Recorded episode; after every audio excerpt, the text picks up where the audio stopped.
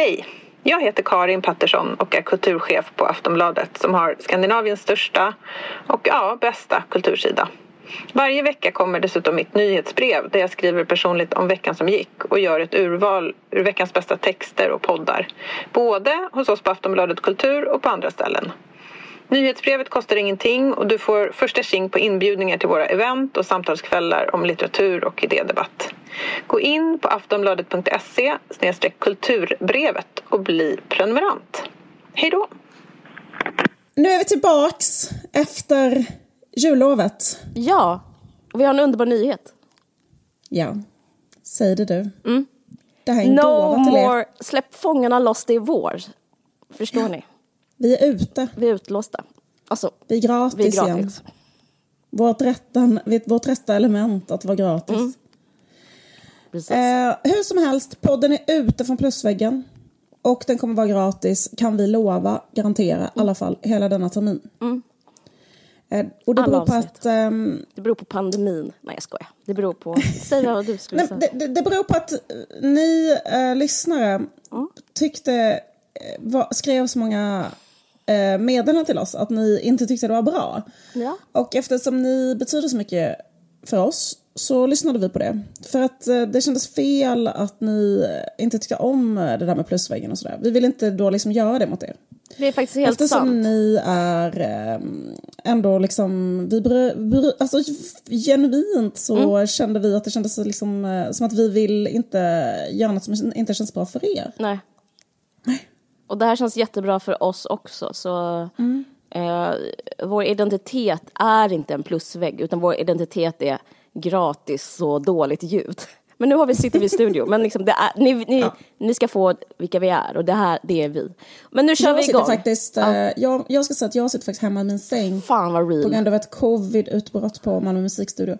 Men jag är, är verkligen i mitt rätta element, nämligen i min säng. Så Eh, mysigt. En egen säng. Det är ju mitt, eh, min idé till en bok som ska vara en parafras på Ett eget rum av Virginia Woolf. Okej. sitter Hi, bara här hela tiden in- Diaz. Vi börjar.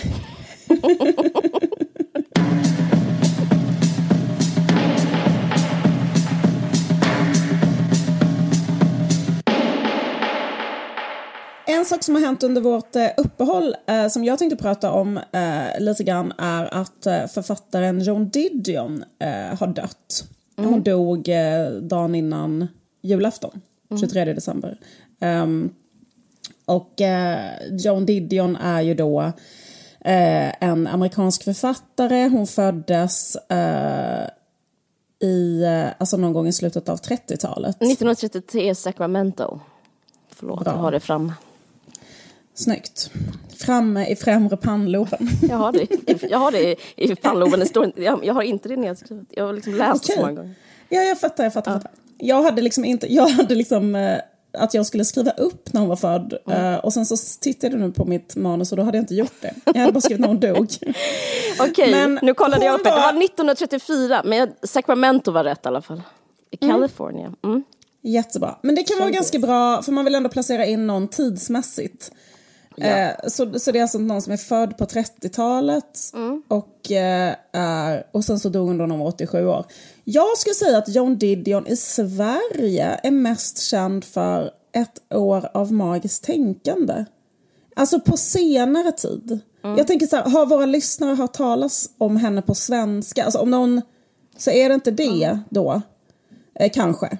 Eh, Hon är väldigt det var en- stor i Sverige överlag, så jag, det finns eh, chans att många gillar henne. Hon är liksom, hon är i eh, vad heter det, bakfickan av varje cool girl och eh, på varje journalistprogram. Så jag tror ändå... Jo, för, men, för nej, massan, men Caroline, vet du vad? Ja, nej, men absolut, vet du vad? Hon är inte översatt eh, särskilt mycket till svenska. Nej. Det finns typ två böcker översatta. Precis. Ehm, så att jag skulle säga att hon Lagt typ kort. kanske, alltså hon kanske är exakt lagt kort och, och ett år av magiskt tänkande, men inget mer. Alltså hennes en essäsamling är inte översatt, vilket är helt sinnessjukt. Eller har jag missuppfattat det? Nej, du har inte missuppfattat det. Men Ja. jag skulle säga att hon är en sån författare som ehm, reflekterar bra på läsaren. Alltså om man har slouching eh, towards, Towards Bethlehem Bethlehem. i, liksom, i bokhyllan så skadar det inte när man tar hem sin dejt. Jag bara menar att så här, det, det, är den typ av människor som är liksom lite ja, coola. Men Precis. det är sant, det finns liksom ingen sån stor Oh, jag vet inte fan. Men ibland kan jag bli förvånad oh. över att vissa böcker inte är översatta till svenska. Ja, till exempel eh, Henry James som är kanske den alltså, mest, oh. um, vad ska man säga, den, den, den, en av de bästa författarna i världen. Alltså han har beskrivit The Golden Bowl som liksom allmänt räknas som kanske den bästa boken på mm. det engelska språket. Och den är, är, har jag fel nu att den inte är översatt till svenska? Men alltså, det finns sådana saker. Nu, liksom, jag, jag, jag vet. Jag, I'm out on a limb. Men det, det, jag tycker också det var lite konstigt med John Didion. Alltså varför inte The White Album översatt till svenska? Är inte det konstigt? Det är mega konstigt. Varför inte Common Pray, varför inte Blue Nights översatt till svenska? Ja, varför inte Blue Nights översatt till svenska? Eh, det är så jävla Det kommer kanske nu. Det kommer ja, det nu. hoppas jag verkligen. För att um, jag kämpar på mitt lexikon, så mycket kan jag säga. Därför att jag tycker det är svårt att läsa eh, komplicerad, mm. eh, komplicerade essäer i skönlitterär form på engelska. Jag har absolut inga problem på att läsa facklitteratur på engelska, jag hela dagarna. Mm. Men jag kan tycka att det är så här när man skriver liksom ett poetiskt språk mm. och där vissa Eh, vissa, vissa ord betyder vissa saker i en viss kontext. Då. Ja, du vet precis vad jag menar. Typ, så slår man upp ett ord och då kan det betyda tio olika grejer. Man bara, okej, okay, men vad betyder det i liksom den här, alltså jag kan ha en vag uppfattning, men, men du förstår vad jag menar, alltså hur en romanförfattare skriver, för det är så hon skriver sina ja. essäer. Hon skriver dem på ett eh, fiction-sätt liksom. Ja, hon har otroligt språk. Men, men, men, men, men eh, jag tycker det är en lite, vad ska man säga, det är lite pirrigt att läsa hennes texter på grund av det. Ja. Alltså det pirrar till, eh, förstå mig på rätt sätt, för att man är så, ja. oh, visceral Uh, va? Absolut. Vad, öppnar, vad, betyder det? Det öppnar upp en ja. värld där det finns liksom eh, ord kan betyda tusen saker. Vad är det här för värld? Alltså det är någonting som att man i kontakt med eh, något lite större hela tiden. Så, så, det, det, så. det, finns lite positiva grejer med att inte förstå också. Jag menar... Ja, så. verkligen. Okej, okay, jag, jag, jag, har valt en sak som jag ville, jag tänkte prata, fördjupa mig för det finns så enormt mycket att säga om henne. Ja. Men eh, en sak som jag tyckte var kul att prata om eh, var att, eh, därför att jag, jag, kan tycka liksom att när man pratar om henne, det är en eh, typisk grej att prata om henne det är liksom att hon är så ikonisk, hon är så snygg, hon var ju liksom, eh, hon är ett mode, hon är ett modefenomen och hon liksom gjorde reklam för Celine när hon var 80 och bla bla bla liksom. Mm. Hela den här grejen. Men jag tycker, och ofta, och jag tar henne liksom en cool girl, liksom rekvisita och så vidare. Och att liksom mm. Men jag tycker det är kul um, liksom, att verkligen liksom, läsa och diskutera liksom, Text, texterna. Absolut. Texterna. Förlåt, jag var så präktig grej att säga. Nej, men jag håller med. Jag, det var det, men vet du vad, det är det ultimate cool girl att säga det. Men absolut, jag låter det passera. Precis, exakt. Det var därför jag liksom försökte... Då tycker jag att man ska ja. gå in, för jag, en annan sak som jag irriterar mig på det är när, liksom, när man försöker liksom göra om henne till någon slags liksom, kvinnlig förebild eller ikon för kvinnor Just eller något liknande. Det. Eller skulle vara någon slags, och då tänker jag att det är faktiskt ganska kul för att poängen, alltså om man verkligen läser henne mm.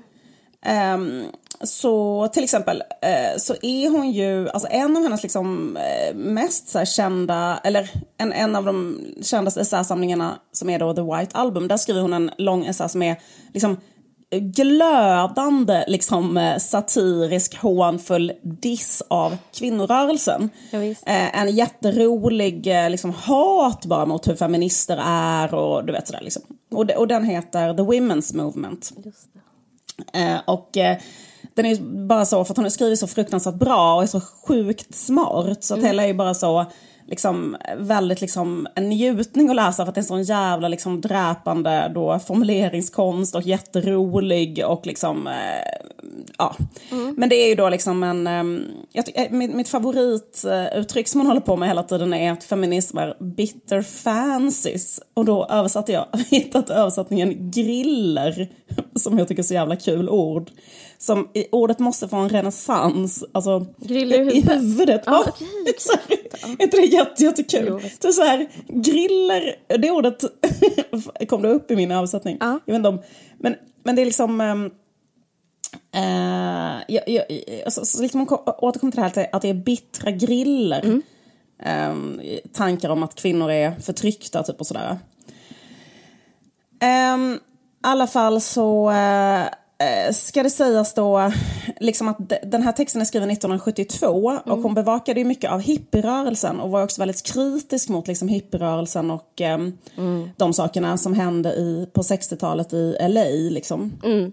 San Francisco, eller Ashbury skrev hon väl om i den här, vi pratade om Just det, precis. Drog. Hon skrev ju, det, är nästan hon, det är nästan hon som har skapat det narrativet mm. att, eh, att hippierörelsen dog när Manson eh, mördade mm. de här personerna och att liksom ja, liksom hippierörelsens dark side och det mm. obehagliga i, i, i 60-talets liksom, mm. eh, alltså med det med LSD, sekter.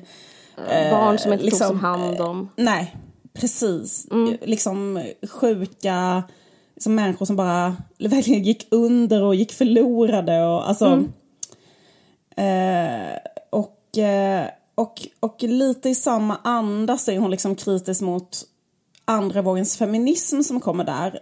Eh, men det ska ju sägas liksom att hon bor ju i, så liksom mycket av den här textens udd riktas mot den vågen feminism som fanns där då. Mm. Alltså bara så här, vad som är settingen är ju lite att eh, det, det, det, det, ska, det ska väl sägas om den vågens feminism, du får rätta mig om du har fel, men att mycket av den handlar om att, så här, att det är en motreaktion mot 50-talet. Att det är liksom man, det man vill från är liksom hemmafru mm, jag läste också ja. den här sen. Jag, jag tolkar liksom, kortversionen är liksom den deprimerade hemmafrun i den feminismen. Ja. Ja, precis. Det, det, är där man reagerar. Precis, och då liksom kom det en feminism som var så här, skilsmässa mm. eh, är det bästa som finns. Eh, liksom, det, det, är vidrigt att vara en mamma, det är vidrigt att laga mat, det är vidrigt att ha barn. Eh, att mm. göra abort är bara kul, det är 10 av 10 att göra en abort. PMS existerar inte för det är liksom en på, alltså män har hittat på det för att mm. kvinnor ska vara borta från arbetslivet. Liksom, det enda som är gött för kvinnor det är så här, förverkliga dig själv, gift dig aldrig, skaffa inga barn. Liksom, alltså, alltså, eller vad ska man säga, mm. det blir, sen så finns, och sen så går det liksom över i ännu mer extrema former som de hon citerar här. För hon umgås i väldigt så här, extrema grupper också. Eller liksom sådär. Så, för det finns ju den här politiskt vald lesbianism. Eh, mm. Eh, liksom, de hon citerar är till exempel den här Ty Grace Atkinson. Eh. Hon är då känd för att hon sa till exempel att eh, hon har skrivit en pamflett som heter Vaginal Orgasm as a Mass Hysterical Survival Response. Just det, det är så kul. Det, skulle, för, för det är kul. kul. Horace Engdahl, det är som att det, jag, tycker, jag förstod honom, jag bara, det här? Alltså han, hans, vet du, hans texter började make sense efter jag läste John Didion's The Women's Movement. För, för det, han svarar ju på det, eller hur? Ja, typ så här. För, för det är väldigt konstigt, varför pratar man så mycket om så penetration och vaginal, jaha. Det är liksom, för det är ju verkligen en icke-fråga egentligen. Um, Precis, men det var ju ganska stort mm, eh, i en viss eh, grupp just i USA. För det, det fanns ju liksom en, en sån här farm också som hette A Woman's Farm. Där mm. liksom bara kvinnor skulle bo och eh, liksom en, en, en, en extrem, alltså som kommer från alternativrörelsen, hippierörelsen, mm. eh, liksom den viben. Uh, och, och, och en annan person hon eh, citerar, hon, hon säger att Ty Grace Atkinson också har sagt att man ska bränna upp alla liksom den sexistiska världslitteratur. litteratur hon, av män. Alltså hon är jätte, hon, hon, den är jättesarkastisk när hon pratar om det för det är så ja, jävla Hon dumt. menar att äh, feminister har sagt att man ska ja. bränna upp äh, litter, den sexistiska delen av världslitteraturen. Mm, mm. Sen försökte jag leta upp det citatet och vart har Ty Grace Atkinson sagt det här och mm. när och sådär. Men då hittade jag ingenting på det. Alltså, jag vet inte heller om det, liksom, fattar du vad jag menar? Ja. Eh, med en pistol eh, mot pannan kanske inte Ty Grace Atkinson skulle säga att man skulle göra bokbål. Alltså fattar du vad jag menar? Nej. Men någon i den rörelsen sa säkert det på den tiden. Eh, liksom. ja, ja, det, det, kan man ju mm.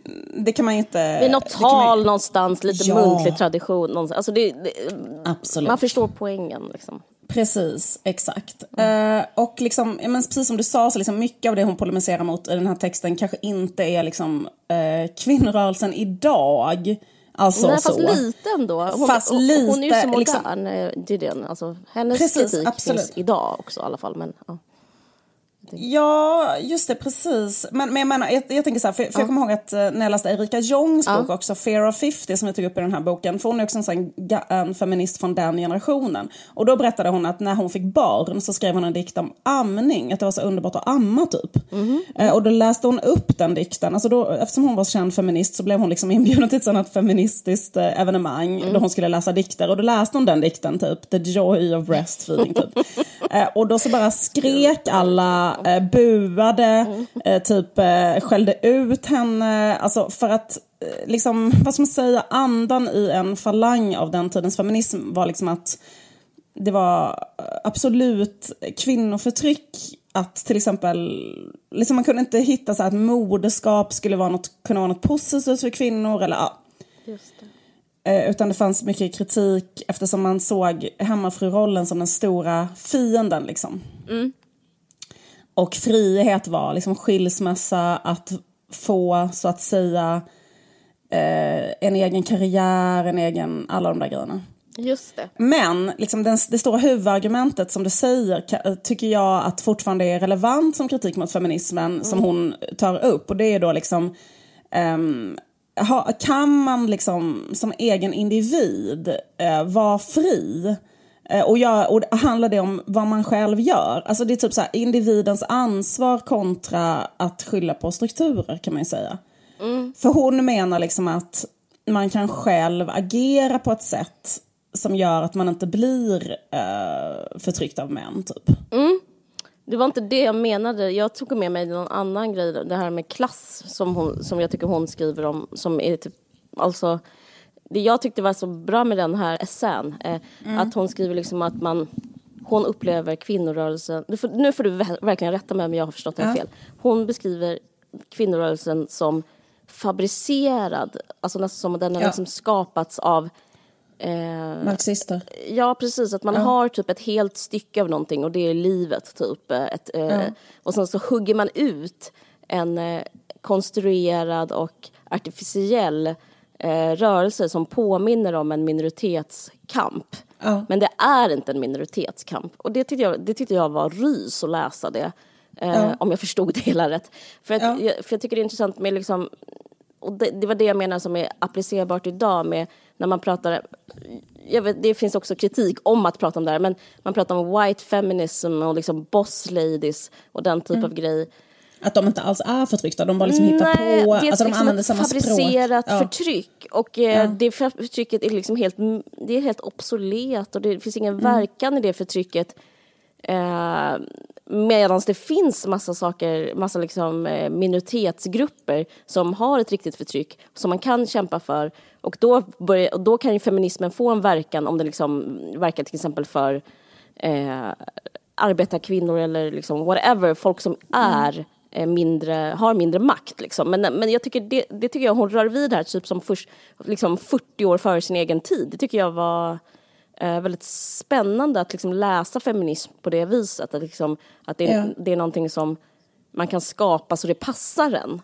Men det är inte Precis. en riktig kamp. Utan, ja. Nej, just det. Precis. Ja. För hon, hon skriver så här liksom att, äh, det här tycker jag också det är en väldigt rolig träffande mm. diss mm. av marxister just eller liksom så här, av vänsterrörelser, vilket jag vet allt om eftersom jag själv är en del av det, eller har varit så extremt mycket sådana slags vänsterrörelser, men liksom att det alla vänsterrörelser vill, och speciellt då på 70-talet, 60-talet i USA, så mm. det är ju att man vill göra en revolution och ta bort kapitalismen. Mm. Det är det som är deras äh, mål såklart. Och då liksom finns det ibland olika grupper som man liksom som till exempel uh, medborgarrättsrörelsen i USA var mm. ett bra exempel på det. Uh, som liksom, då tänker man så här, men nu slår vi oss ihop med de här och de ska tillsammans med oss göra revolution. Mm. Men de människorna, sen så när de svarta fick igenom typ de här då lagarna som gjorde att de hade samma rättigheter som vita juridiskt och mm. så, då vill inte de gå vidare och liksom avskaffa kapitalismen. Nej. Eller typ så här, säg hbtq-rörelsen, alltså mm. när gays fick liksom gay marriage, då vill mm. man inte liksom, de, är, de var ju med i den kampen för att de ville kanske då kunna gifta sig. Alltså det är ju inte mm. så att alla de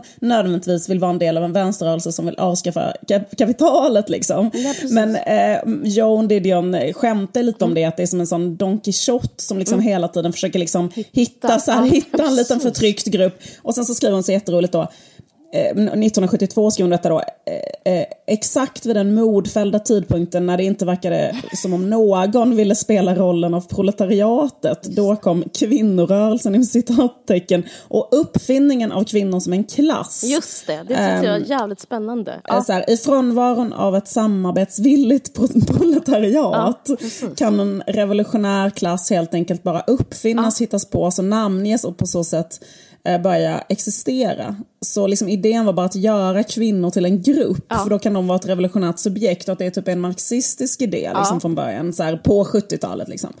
Men som um, inte är ehm. verksam för dem när de, liksom, ja, när de kanske inte nej. är förtryckta på, liksom, inom alla alltså, genom alla Nej, beskrivningar. Liksom.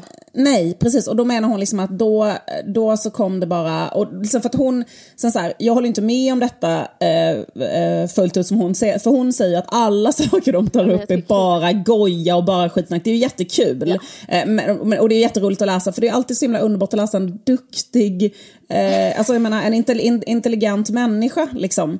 Eh, som, eh, som säger liksom gör sig skitbra iakttagelser. Men i alla fall, då, då skriver hon sen att um, Alltså jag håller inte heller med om det, jag bara tycker det är så nej. spännande att ja. liksom läsa och... Alltså, ja men visst är det det. Ja, precis. Ja, precis. Mm. Och att man är så jävla trött mm. på alltså, det här narrativet som finns idag mm. där, det liksom inte, där man i princip har avskaffat så här, politisk diskussion för att mm. man vill inte... Um, man, man, så fort någon inte håller med mm. så, ska man in, så är det liksom problematiskt mm. och då ska man all, liksom istället aldrig prata med den människan. Eh, så man övar aldrig på intellektualism och argument och liksom så här, alltså man kan inte liksom läsa en antifeministisk text eh, och vara på så här, i, i, intresserad av den och så, utan det ska man bara då stämpla ut så här, som mm. något, alltså det är något väldigt, eh, alltså själv är liksom dött trött på det, alltså står stå, stå mig verkligen upp i halsen hela det liksom tänkandet. Mm. Det är som en, eh, som så, en eh, verkligen, en, man får liksom en, en bild av en annan tid, eller så en fl frisk fläkt av en vara. annan tid. Ja. ja. Eh, att man skulle att kunna bara ha en... Kanske. Ja, bara ha... Eller man, att intellektualism handlar inte om liksom, eh, känslor eller liksom att något är farligt eller så, utan det handlar om att, så här, ja. att vi tänker tillsammans och har argument och så. Ja. I alla fall. Um, men eh, hur som helst, det som hände med Didion då var alltså att marxisterna då liksom uppfann då andra vågens feminism och konstruerade kvinnan som en förtryckt slavklass och att det var liksom men att det här målet sen glömdes bort och att liksom företrädarna för feminismen sen liksom bara var kvinnor som då pratade om saker som enligt Didion bara är då liksom villfarelser eller snurrigheter, alltså griller typ mm -hmm. då helt enkelt. Mm. Um, och um, så skriver hon så här, rörelsens litteratur började mer och mer reflektera tänkandet hos kvinnor som inte riktigt förstod rörelsens ideologiska bas.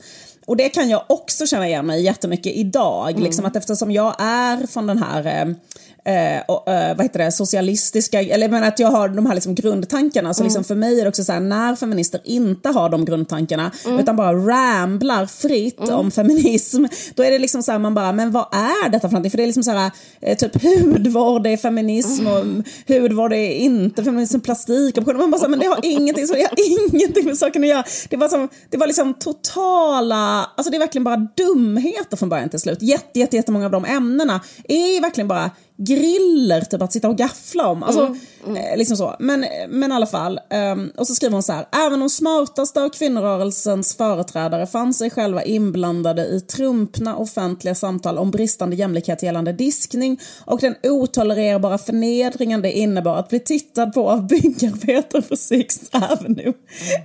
Jag tycker det är så kul. De liksom, eh, och sen så kritiserar ju också det, alltså folk som kritiserar catcalling då, att det var så här en, o, en förnedring som inte går att överbrygga, att bli kattkalad och så är det så här de ser på sig själva som någon slags blomma, ömtålig blomma som blir vanhelgad av eh, att bli tilltalad av en övermodig proletär. Mm. det var så mm. kul också liksom att, att arbetare får inte titta på dem. Liksom. Nej, just det. Och eh, allt, små barn är bara något som förstör kvinnors liv och tar deras frihet. Att tillaga en måltid kan bara vara slavgöra.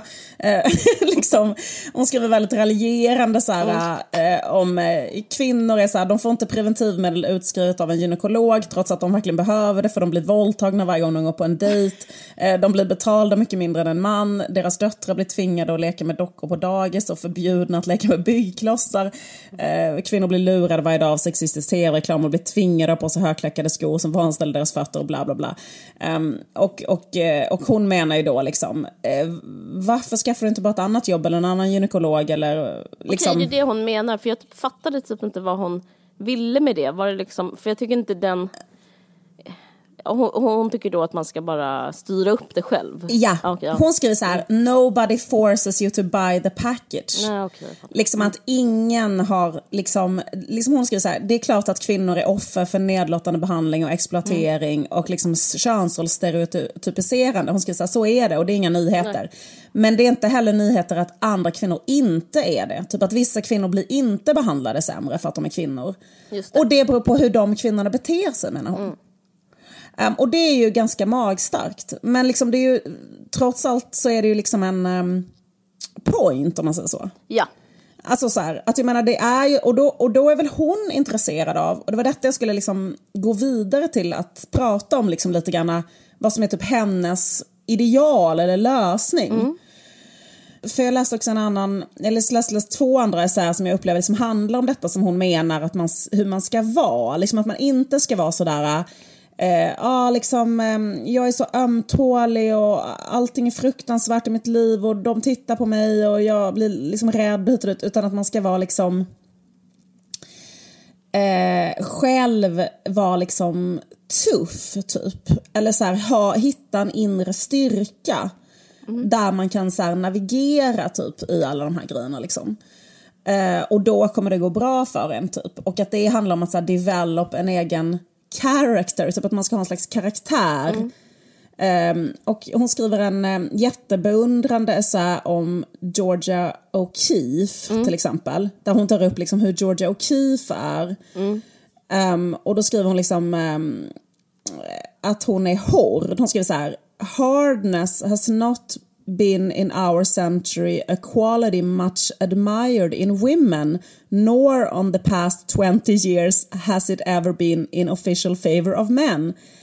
Mm. Men det är så här, some women fight and some others do not. Like many other successful fighters in the war between the sexes, Georgia O'Keeffe seems to have been equipped early with an immutable sense of who she was and fairly clear understanding that she would have to prove it. Mm.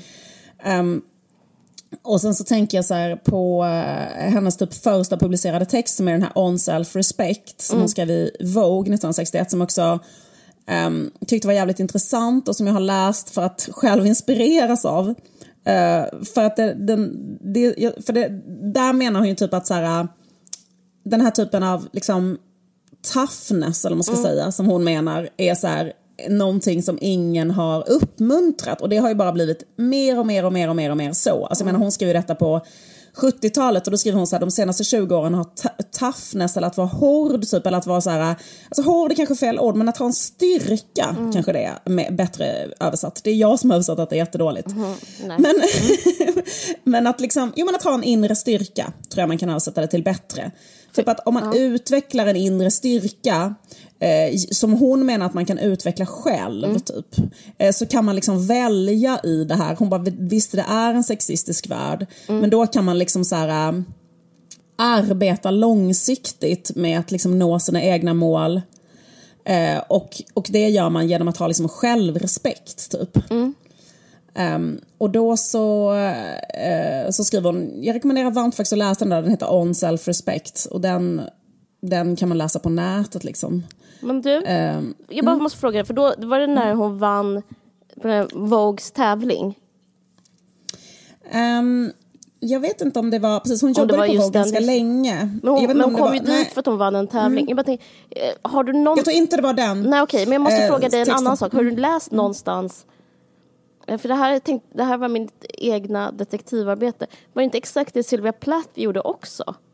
Var det? Att jobba på Vogue? Ja, men hon, det var ju så hon började sin litterära karriär, att hon vann en tävling ja. på... Ja. Det, jo, det är hon. Det är samma. Det, är samma det, sak. Har, ja, precis. För jag har, inte, jag har inte hittat det någonstans. Tänkte jag, jo, konstigt. men det är så. Jo, men precis. Ja, vad kul. Jo, visst. Det är samma tävling.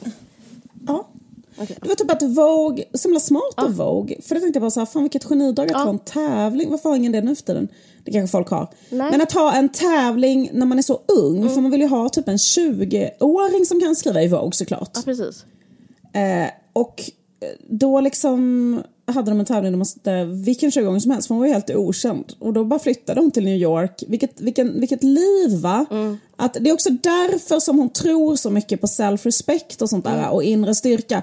För att hon själv har haft ett liv som liksom har funkat på vissa sätt så mm. himla bra.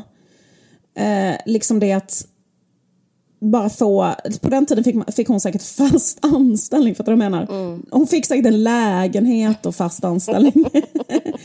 och sen så bara träffade hon liksom sin man som var så här Eh, ja, men jag vet inte, en sån liksom överpresterande också jätteintelligent eh, författare och sen så bara levde de ett jättestabilt äktenskap som bara där de bara höjde varandra. Och, alltså jag vet inte, det är liksom någonting där som, som gör att hon har liksom inget behov av feminism, förstår du vad jag menar? Nej, fast jag tycker um, också det är lite, ja. jag, jag tycker det är i don't know, alltså jag, jag, ska inte argumentera mot dig eller mot henne men eh, det, hade, här hade liksom inte gått om hon hade varit från Mexiko liksom. Alltså fattar du vad jag menar? Alltså, nej, nej. Så det är liksom väldigt så, det, eh, vad, alltså, vet inte, att man kan också bara beskriva allting som privilegier. Alltså det är också, man kan kalla det att hon var tuff, man kan också säga att ja, hon var vit, rik och fri. Liksom. Jag vet inte. Absolut, så, ja men visst absolut. Så lätt för henne att säga, alltså, kort, kort, korta argumentet är lätt för dig att säga Joan. Eh, absolut, jag, jag, ehm, jag, jag, kan hålla med om det, men jag kan också tycka att det finns någonting i det som jag sa också att vad hjälper en person från Mexiko då som vill jobba på Vogue? Alltså fattar du vad jag menar? Mm äh, liksom, för att liksom, för det är också som hon, alltså det med att... Um, Revolution. Ja, precis. Som då kvoterar in mexikanska kvinnor på Vogue, eller? Kanske. Nej, men, men, men uh, grejen är att systemet nu premierar ju inte, eller då premierar absolut inte, då, det premierar en viss typ av människor. Liksom det, ja, det får man ändå Absolut. säga.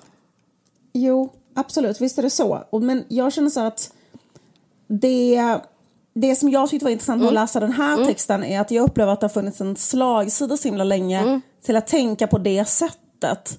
Så att det var liksom inspirerande på något sätt att tänka... Ja, det var länge sedan i alla fall. Alltså, eh, det, precis, ja. exakt. Eller liksom att det kan, eller liksom att det, li, alltså att det finns någonting som är eh, motiverande också i att tänka på det egna ansvaret för det ja, ger det också eh, en möjlighet till att förändra liksom sitt eget liv på ett sätt som inte...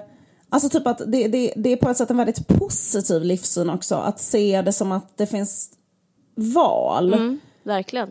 Um, och uh, att man liksom kan göra olika saker som, som får saker att liksom hända i en viss riktning och så. Mm. Men um, precis. Jag, jag, jag, tror att det här liksom, ehm, alltså det som jag tyckte var intressant när jag läste den här uh, som handlar om självrespekt. Mm. För den, den handlar om liksom hur man får uh, res, respekt för sig själv. Mm. Liksom. Uh, och då menar hon att liksom, ja, men det är ju att ha då en känsla av sitt eget inneboende värde liksom. Och då menar hon liksom att, om jag förstår saken rätt, att man liksom... Det, att, man ha, att ha det, mm.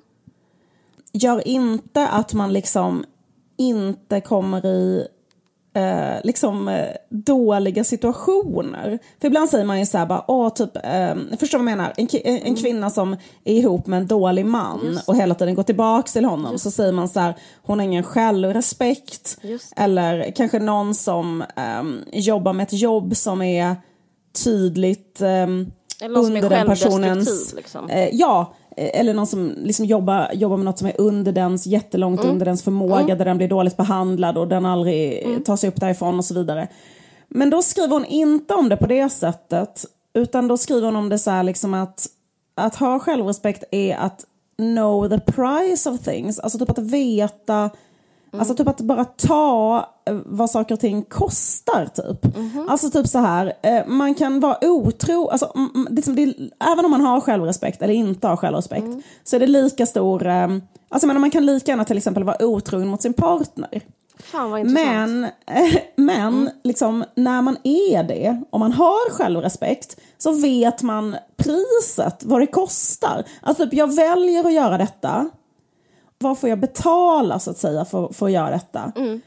Eh, Ja, det är då att de här människorna kommer vara arga på mig. De kan kanske bryta kontakten med mig och faller tillbaka i de här relationerna igen och så vidare. Eh, och då liksom bara tar man det utan att whina över det. Eller fattar du vad jag menar? Jag fattar Då har man exakt. inte jag självrespekt så kanske man försöker ja. tvinga dem att förlåta en. Eh, Just såhär, det. du måste fortsätta tycka om mig och, och tvinga dem att eh, liksom, säga att det var lugnt och hit och dit och kanske man har en massa konstiga... Då menar hon på att Mm. man liksom genom typ träning och ehm, eh, liksom ehm, disciplin. Mm. Eh, Hon skulle säga den formen av självrespekt är en form av disciplin, en, va, en vana för en hjärna. Eh, liksom, att man bara- Medvetenhet. Ja, Ä- och eh, den, man kan inte liksom uh, fejka typ fram den men man kan liksom utveckla den och träna den. Och då är det liksom också att eh, ja, men till exempel hon tar ett annat exempel som är så att om man typ gillar att vara på krogen och sånt och supa om man typ är en manusförfattare. och sen så blir man, och sen är man jättearg för att någon annan får göra en eh, får ett jobb, eh, fattar du vad jag menar, på någon eh, film liksom. Eh, och så sitter man och, liksom att det kan man göra även om man har självrespekt. Skillnaden är bara att den som har självrespekt bölar inte sen när någon annan får det jobbet. Fattar du vad jag menar? För då är det så här, båda kan vara såna eh, som typ hellre går ut och super än och jobbar typ. Men då kan man inte sen eh, säga varför fick den det jobbet och inte jag? Mm, just det. Liksom. För då har man inte skrivit helt enkelt Nej. lika mycket. Och försö- man har inte jobbat lika hårt eller så. Nej. Sen Fan, är ju man såna, vet exakt såna- vilken typ av människor det där är. Det är ja, men exakt, bara, ja. men exakt precis. Och det är liksom samma... Även om, eh, sen är det såklart liksom allt detta, det handlar inte bara om vem som har jobbat hårdast och så. Nej, nej, men jag tycker nej. det är så här- men eh, om vi ska men- prata men om just det här ämnet så Ja, men vi ska prata om just det här ämnet, exakt. Och, och då tyckte jag bara att det var så här, äh, väldigt liksom, intressant. För då skriver hon också så här, att ha en känsla av sitt eget inneboende värde i alla sammanhang är det som konstituerar självrespekt. Och om man har det så skriver hon så här, det är att ha allt. Eh, möjligheten att välja bort, att älska och att förbli likgiltig. Förlåt för det är jag som översatt det här, det är därför det är så jävla dåligt språk. Jag, bara, att så jag här- förstod inte det sista bara. Nej, du förstår inte det. Men typ så här, både att hata något, Ja. att älska något och att eh, det, det Mm. gör detsamma för mig. Har man självrespekt så kan man både hata något, älska något och förbli likgiltig för något. Liksom. Mhm. För att liksom jag vet vad, som jag, vad jag själv tycker om och inte tycker om. Och det här tyckte jag var bra, det här tyckte jag var dåligt, det här väljer jag bort, det här älskar jag. Liksom, också med människor liksom. Du vet så här, förstår du vad jag menar? Typ så här, den här människan gillar inte jag, men då gör inte det någonting. Jag är inte med den. Alltså fattar du vad jag menar? Det är liksom inte, och har man ingen självrespekt så är det så här, jag ska vara med den människan ändå. Jag ska vara ihop med den ändå kanske, fast jag vet att jag inte ens tycker om den. Alltså fattar du vad jag Ja, men menar? liksom, eh, just det, ja. men, precis, och, men, och för, för det tycker jag är så himla bra. För, för då hon så här, när man inte har självrespekt, att man liksom inte kan så här, var, varken välja bort någonting, och man kan inte heller egentligen älska någonting. Eh, och man kan inte, alltså, eh, för, förstår du vad jag Mm, jag menar? förstår, för jag att förstår. jag Jag har igen ingen core själv. Liksom där jag själv liksom, jag, jag typ håller inte i rodret. Nej. Och då blir det liksom så här, eh, typ en alienation från jaget då liksom. Mm. Som blir så här att varje möte kräver för mycket, anstränger nerverna. Något så litet som en hög obesvarade brev kan få en att väcka helt oproportionella känslor av skuld. Eh, Men att befria oss från andras förväntningar och ge tillbaka liksom till oss själva, liksom där ligger den stora kraften i självrespekt. Eh, Att liksom, typ så här, nej men då svarar inte jag på de breven. Nej. Då kanske massa människor blir arga, men liksom då har jag, alltså förstår du vad jag menar? Absolut. Mm. Jag bestämmer själv att de blir arga och då får de bli det. Och priset jag betalade för att inte svara på de breven var att de här människorna blev arga. Och det, alltså förstår du vad jag menar? Och det Mm. valet har, gjorde jag. ehm, man står- för att man- jag man vet bottnar att det inte var... man Ja. Mm. man bottnar i allting man gör, exakt. Och det, det tycker jag var liksom det intressanta spåret hon är inne på på något sätt. Det är ett underbart spår. Det är, ja. en, det är som en underbar hemlighet eh, ja. att få reda på. Jag tror inte så många... Jag liksom visste inte det, att man kunde vara så. Men det är liksom ett slags nyckel till att leva på något sätt. Visst är det det? Ja. Visst är det, det? Ja. För jag också, också så med killar som inte har självrespekt. För jag tänkte mm. på så mycket killar som inte kan äh, älska. Mm. Utan som aldrig kan typ äh, committa och hela tiden, alltså förstår du vad jag menar? Mm. Liksom, ligger med massa olika hela tiden och lovar kanske någon, mm. men aldrig kan liksom, aldrig kan committa eller ha någon liksom, att de ofta inte heller har någon självrespekt. Fattar du vad jag menar? De bara är mm. som en som inte rör för vinden, mm. som inte mm. själva kan säga så här, ja men jag är inte intresserad av dig på det sättet så därför träffar inte jag dig mer. Nej, precis. Eh, utan de fortsätter att träffa den tjejen ändå. Mm. Och så att upprätthålla olika så här, dumma förhoppningar. Alltså du vet, alltså att man bara liksom, man är inte liksom kapten på skutan utan man bara är Nej, precis. Mm, och, och att det är så himla mycket det där, och att, och, och att, då, och att man då kanske också har jättemycket så här självhat, kanske, alltså, eller sådana, alltså så här, dåligt självförtroende. Mm men bara tyckte det var så här intressant sätt att så här, tänka hur man navigerar i sitt liv och också intressant i ens sätt att jobb. se på, på, på den typ av killar på det sättet. För jag har liksom alltid tänkt att det var typ spegling av en dekadent tid eller liksom den dekadenta ja. erans uttryck. Att, att man liksom är oförmögen att känna sådana slags känslor. Ja. Både älska och ja. typ vara kapabel att välja bort någon. Så här, känna så starkt att den här, det här är... Den, för, för det kan jag också känna mm. igen att, att liksom att man liksom inte litar tillräckligt mycket på en jättestark känsla man kan ha av typ mm. en kille som är såhär, men den här personen är verkligen inte för mig. Mm. Men sen fortsätter man kanske inte vara ihop med den i två år. Oh, men, typ, men så här, för att liksom, eh, jag tror att liksom mycket av det hon retar sig på i ah. feminismen, den här, mm. eh, liksom, den här liksom tolkningen att det hon kokar ner till är liksom en mycket djupare så här, kulturkritik. Mm en egentligen kritik bara mot feminism. Och det är typ att hon säger så här på slutet av den texten att eh, det som är grejen med de här kvinnorna är att de vill fortsätta vara barn. Mm, just det. Eh, och det är ju den där grejen att inte ta eget ansvar. För liksom vad är skillnaden mellan ett barn och en vuxen person? Det är liksom att allt som händer är någon annans fel. Just det. Eh, jag kan vara helt sjuk i huvudet mot andra människor. Mm. Och säga vad som helst mm. till dem och du vet så här. Men det gör ingenting för jag är liksom barnet hela tiden. Alltså mm. jag har inte själv, jag kan inte själv nästan skada någon eller, alltså jag liksom, man är befriad från ansvar också på ett konstigt ja, ja, sätt. Ja, som ett ehm, barn. Mm, precis. ja, som ett barn, exakt.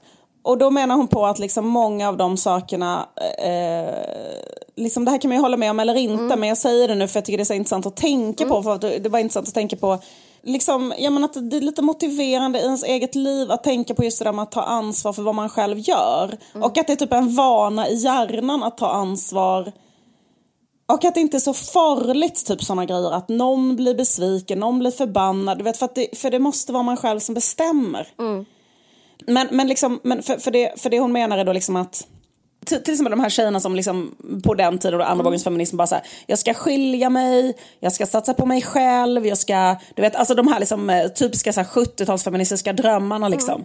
Mm. Då skriver hon så här, they don't want revolution, they just want romance. Mm. Liksom att man vill ha liksom ett romantiskt liv eh, där så här, liksom, eh, ja, det, här behöver man inte hålla med om, men, mm. eh, men liksom att det finns, en, det finns ett stråk av det där eh, att så här, jag vill vara ett barn för evigt nästan. Jag vill inte, det är tråkigt att vara hemma med barn och behöva ta ansvar för ett hem till exempel. Mm. Eh, och då vill jag liksom bara så här, hitta ett eh, ett sätt att, eh, ja ett loophole. Hon skriver så här, det astrala The astral, hur fan ska man översätta det? Astral, kan man säga det på svenska ens mm. en gång?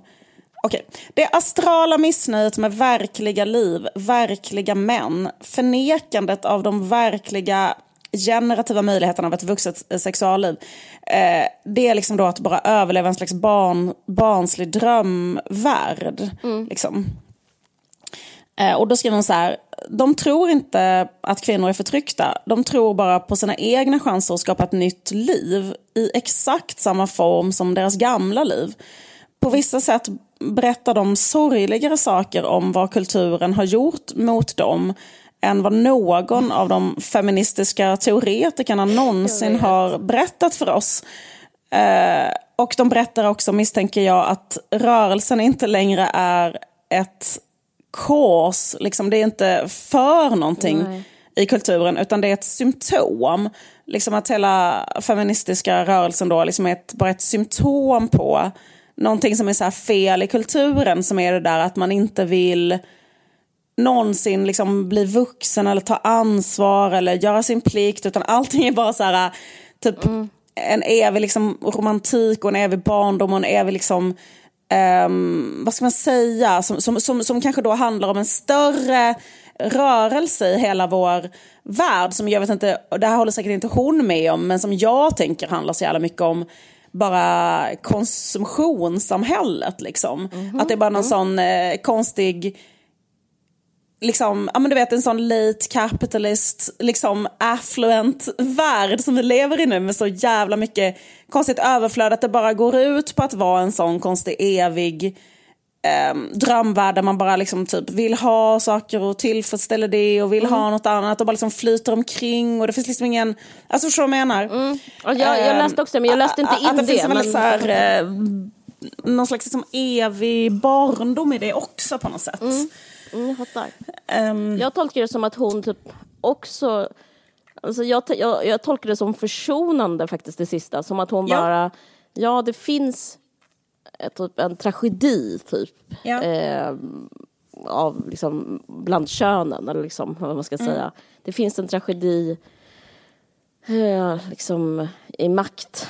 Eh, och, och, och, det här, och det är symptom men det är liksom det är förvirrat, förvirr, liksom utan som, ja. som att det liksom inte fanns en analys som var borta och liksom riktningen var borta men liksom symptomen är tragedi bara. Liksom. Är tragedi för att det är ett förtryck och det är något som är fucked up. Men, eh, men jag, jag tolkar det inte att eh, konsumtionskritik, men det, kan, det ingår Nej, men alltså, ju. Jag, liksom... tror inte, jag tror inte att hon har en konsumtionskritik, jag bara menar att jag har ja, jag en konsumtionskritik. Ja. Och liksom jag kan tänka liksom att liksom. människor som är ja. idag, idag kan man tänka sig så här, människor idag som eh, liksom lever i den världen vi lever ja. i idag och liksom hänger upp väldigt mycket av sina liv, sina väldigt liksom privilegierade liv mm. på liksom de här feministiska teorierna och att klaga på olika saker på det här sättet och, och liksom fortsätta göra det ständigt och sådär liksom att vad är det för någonting, liksom är det mm. eh, liksom eh, eh att det på riktigt är så fruktansvärt på ett sätt du inte kan göra någonting åt att liksom vara en kvinna idag i Sverige? Eller, eller, mm. liksom, eller är det liksom nästan så bara ett, um, ett sätt att så lite grann regrediera inför liksom en verklighet man inte vill ta ansvar för själv och bara... Visst är det så. Eh, liksom, eh, eller, det blir som, eller, eller bara liksom någon slags jargong eller ett påhäng för någonting och så lever man liksom ändå exakt som exactly in the mold of one's old life. Alltså det liksom är... Nu måste jag be dig avrunda. Ja, ja nu är jag klar. Man ska inte säga någon sista Vi... mening eller någonting, så, så det inte blir den. Nej, men jag tycker det var kul att vi har, vi, vi har nämligen... vi kan vara öppna med det du podden. 26, att vi du ha... ligger 26 minuter sent. Men det... Ja exakt, jag, jag, hade, jag hade en halvtimme på mig och nu är jag 26 minuter nu... över min tid. Ja. Men, men det här får bli ett lite extra långt avsnitt. Det är kul. Caroline, nu får du ta över stafettpinnen.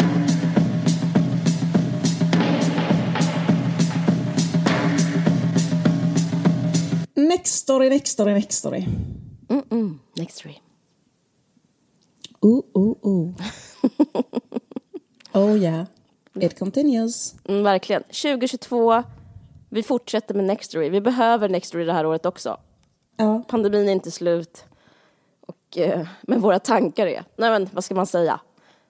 Man behöver lite input. Lite input. Till sin eh, hjärna. Mm. Och då är det ju väldigt bra med Nextory. Där mm. finns eh, alla böcker man kan tänka sig. Mm. Va, alltså både ljudböcker om man är lagd åt det hållet och eh, ja. läsböcker. E det heter e-bok, det heter inte läsbok. E-bok som man kan ha på sin läsplatta eller i mobil. Yes. Den senaste boken jag läste på Nextory på, um, som e-bok mm. var uh, Thomas Bernhards kortroman Ja, J-A. Gud vilket bra namn otrolig kort roman. Ja. Eh, en av de bästa texter jag någonsin har läst. Nej men för fan vad kul. Men den finns där bland Helt annat otroligt. tillsammans med flera andra som han har skrivit. Mm. Ja. Så det är bara att botanisera, börja botanisera i Nextorys enorma bibliotek. Mm. Ett bibliotek i fickan, som du brukar säga. Ja det brukar jag faktiskt Eller? säga. Vis, eh, Nextory för oss som hatar bära brukar jag säga. Just det, den är ju väldigt bra. För, det, för det, Ehm. jag bottnar det. det. Jag tycker det är att stå upp och att bära är de två första grejerna som finns i livet. Och. Nextory kombinerar, man kan sitta ner och läsa i sin mobil. Vilket är exakt, man kan göra det som de, det, de två bästa sakerna i livet. Sitta ner och läsa. Ja. Och vi har en eh, kampanjkod till har vi. er. Varg45. Mm. Man gör så här, man går in på nextray.se kampanj Ja. och där kan man knattra in den här lilla koden. Mm. Och då får man da, da, da, da, da, gratis. Gissa, 45 I dagar. för- Mm, Rätt. Varg45 betyder 45 dagars gratis frossande Ja. i ett gigantiskt bibliotek av e-böcker och ljudböcker som man hela tiden har med sig i fickan. För varje litet tillfälle där man har en paus, väntar på något, eh, behöver göra något tråkigt, då kan man samtidigt ta del av all den här litteraturen. Så gör det. Eh, gå in på nextory.se nästa kampanj. Eh, och eh, vi vill också säga tack så jättemycket till Nextory för det här samarbetet som gör den här podden möjlig. Tack så mycket Nextory. Vi har ju tidigare pratat om Agota Christoffs hyllade roman Den stora skrivboken här i podden. Japp. Eh, ja, vad... Går det att beskriva den snabbt? Vad skulle du säga om henne och den boken? Nej men det var väl bara en, eh, en, en av mina största läsupplevelser förra året och då pratade vi om det i podden. Mm. Och eh, vad, vad kan det avsnittet ha hetat? Jag tror att det var det första avsnittet efter Sommaren. eh, lovet, Ja, efter sommaren. Ja, det Så det var liksom, för jag läste den på sommaren. Ja. Eh, Och då fick du mig och säkert jättemånga andra att läsa den. Så att även jag hade en väldigt stark, brutal upplevelse av eh, hennes text. Eh, Ja. Otrolig. Och eh, några andra som har blivit helt hooked är Uppsala stadsteater. Eh, De kommer eh, sätta upp den stora skrivboken och eh, den här trilogin. Ja, precis. Som de här tvillingpojkarnas försök att uthärda och förstå kriget. Och eh, den föreställningen har premiär idag, när det här avsnittet kommer ut, den 22 januari. Och, Wow, ja, vad det, kul. Ja, det är så, så kul. Vad spännande. Och den håller på i en månad. Så att jag tror att det här är ett väldigt bra sätt att tillgodogöra sig den här enorma mm, liksom, textrikedomen som hennes böcker är. För att det, det, det, den är väldigt bildlig och det är väldigt enkelt och man, man ser framför sig alla de här otroliga grejerna som hon berättar. Det skulle så spännande skulle jag tycka att eh, få se det gestaltat på scenen. Och det är jättekul för att han som ehm, har huvudrollen, det är en monolog, heter Simon Reitner och han har jag jobbat med. Han spelade eh, pojkvän i juicebaren. Han var med i varje avsnitt och han är helt otrolig. Han är liksom utbildad på en scenskolan i Stockholm och sådär. Han är världens Ja, men han, är, han är kanske Sveriges bästa skådis. Väldigt dold, doldis, men eh, han- kommer slå. Kom ihåg vad ni hörde det först. Jag har redan jobbat med honom, han är fantastisk. Och det, det slutar inte vara underbart. Eh, alla ni lyssnare får 25% rabatt om man köper eh, en biljett och då kan man slå in koden VARG. Så att det är versaler. Gå in på Uppsala stadsteater och eh, klickar vidare och eh, ja, så går ni och ser den här ikväll redan om ni inte har något att göra. Uppsala ligger ju så nära Stockholm också. Det är ett Det är tåg bara eh, att hoppa på tåget. Och, eh, så att, ehm, det är ju lätt att ta sig. Om man inte råkar bo i Uppsala menar jag. Kanske ta ett glas vin i foajén, vad vet jag? En, en, en grej också att Uppsala stadsteater ligger jättenära stationen. Nej, så det är att, bättre bättre. Man kan liksom bara ta tåget. Går man en väldigt kort bit, Ja. eh, för det är väldigt kallt nu, jättejobbigt att gå. Mm. Eh, kom in i en varm foajé, få en helt underbar kulturupplevelse.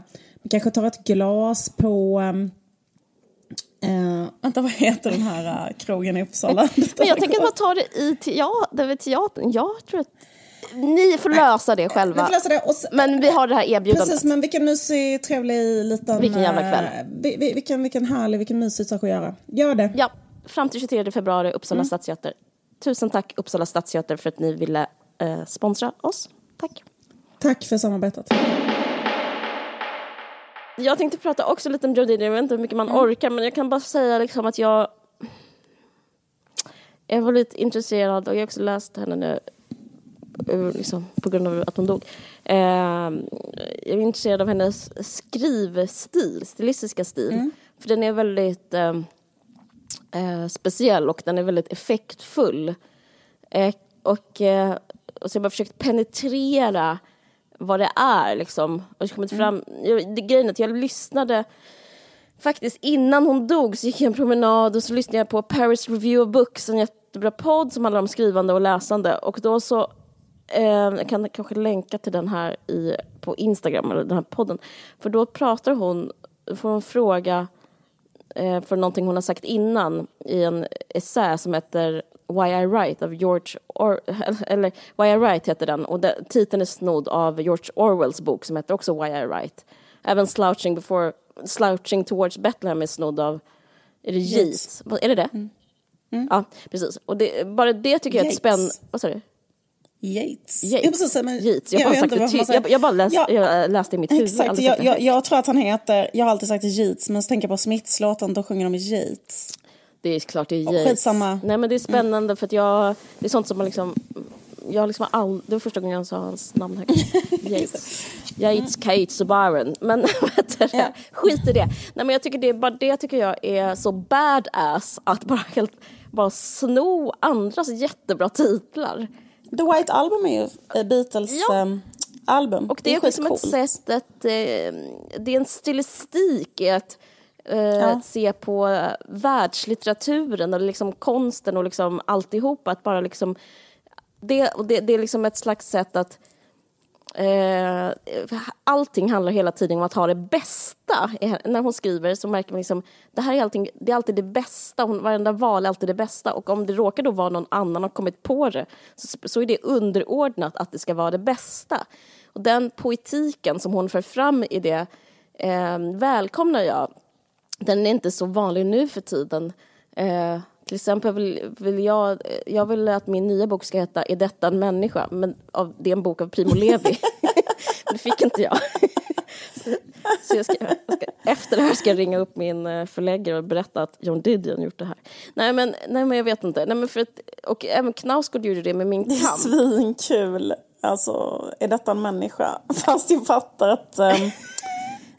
Ja, men jag att det liksom skulle också. bli problem. Ja. Det skulle bli problem när man googlade typ. Jo, men men tänkte John Didion så, när man skulle googla ja, George nej. Orwell? Jag menar, liksom, det är också ett sätt att bara se på att text det påminner lite om, det, om hela den här um, essän också, The Women's Movement, att hon är liksom underordnad. Hon bara för fram argument och hon för ja. fram text. Och liksom, mm. Som att text är uh, någonting eget levande och att det är en slags tro på konst och inte författaren uh, som, jag, som är så jävla underbar.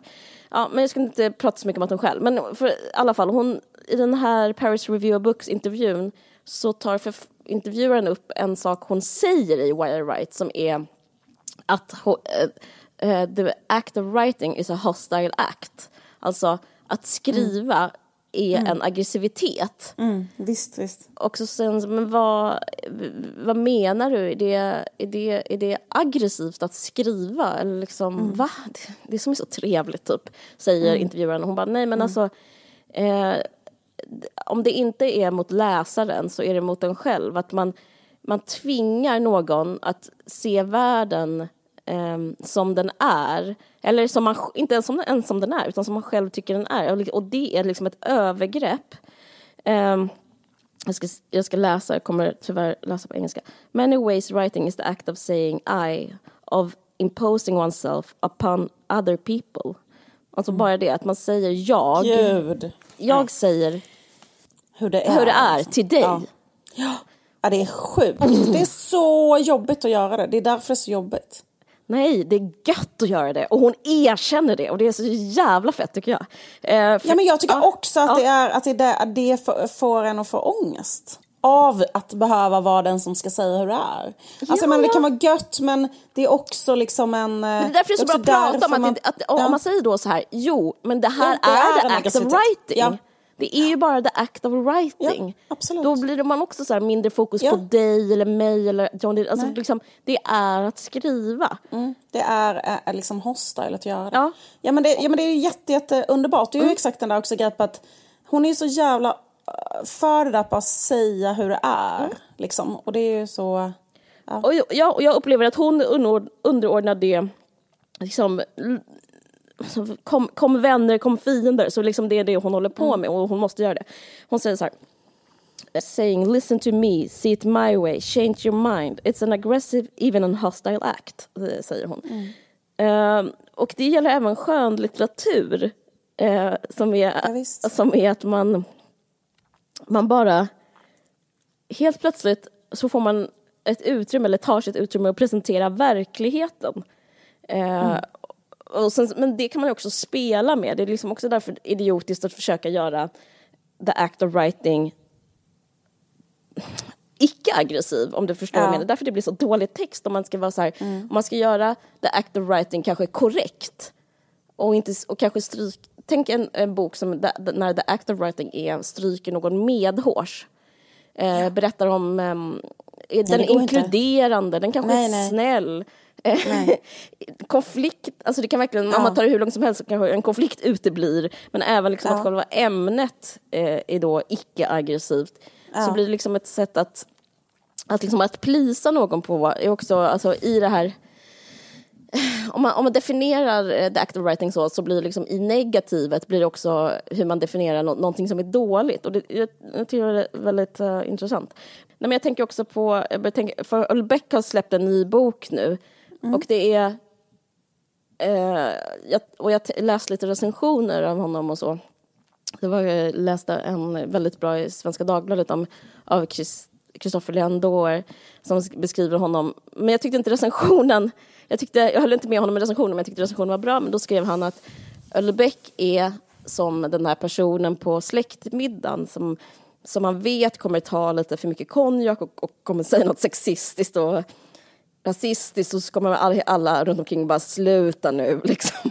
Det är liksom Ölbeck. Det var en sån rolig bild. Men, men jag skulle säga att... Ja, jag håller inte med. Nej, och det är det jag, ska, jag håller inte heller med. Det är det jag ska säga Nej. nu. Jag tyckte inte ens att det var kul. Jag blev sur när du återberättade. Ja, förlåt. Men fortsätt. Jag, jag, men jag, jag, jag, ska bara, jag ska bara berätta, återberätta det för ja. att eh, det är den gängse uppfattningen. Mm.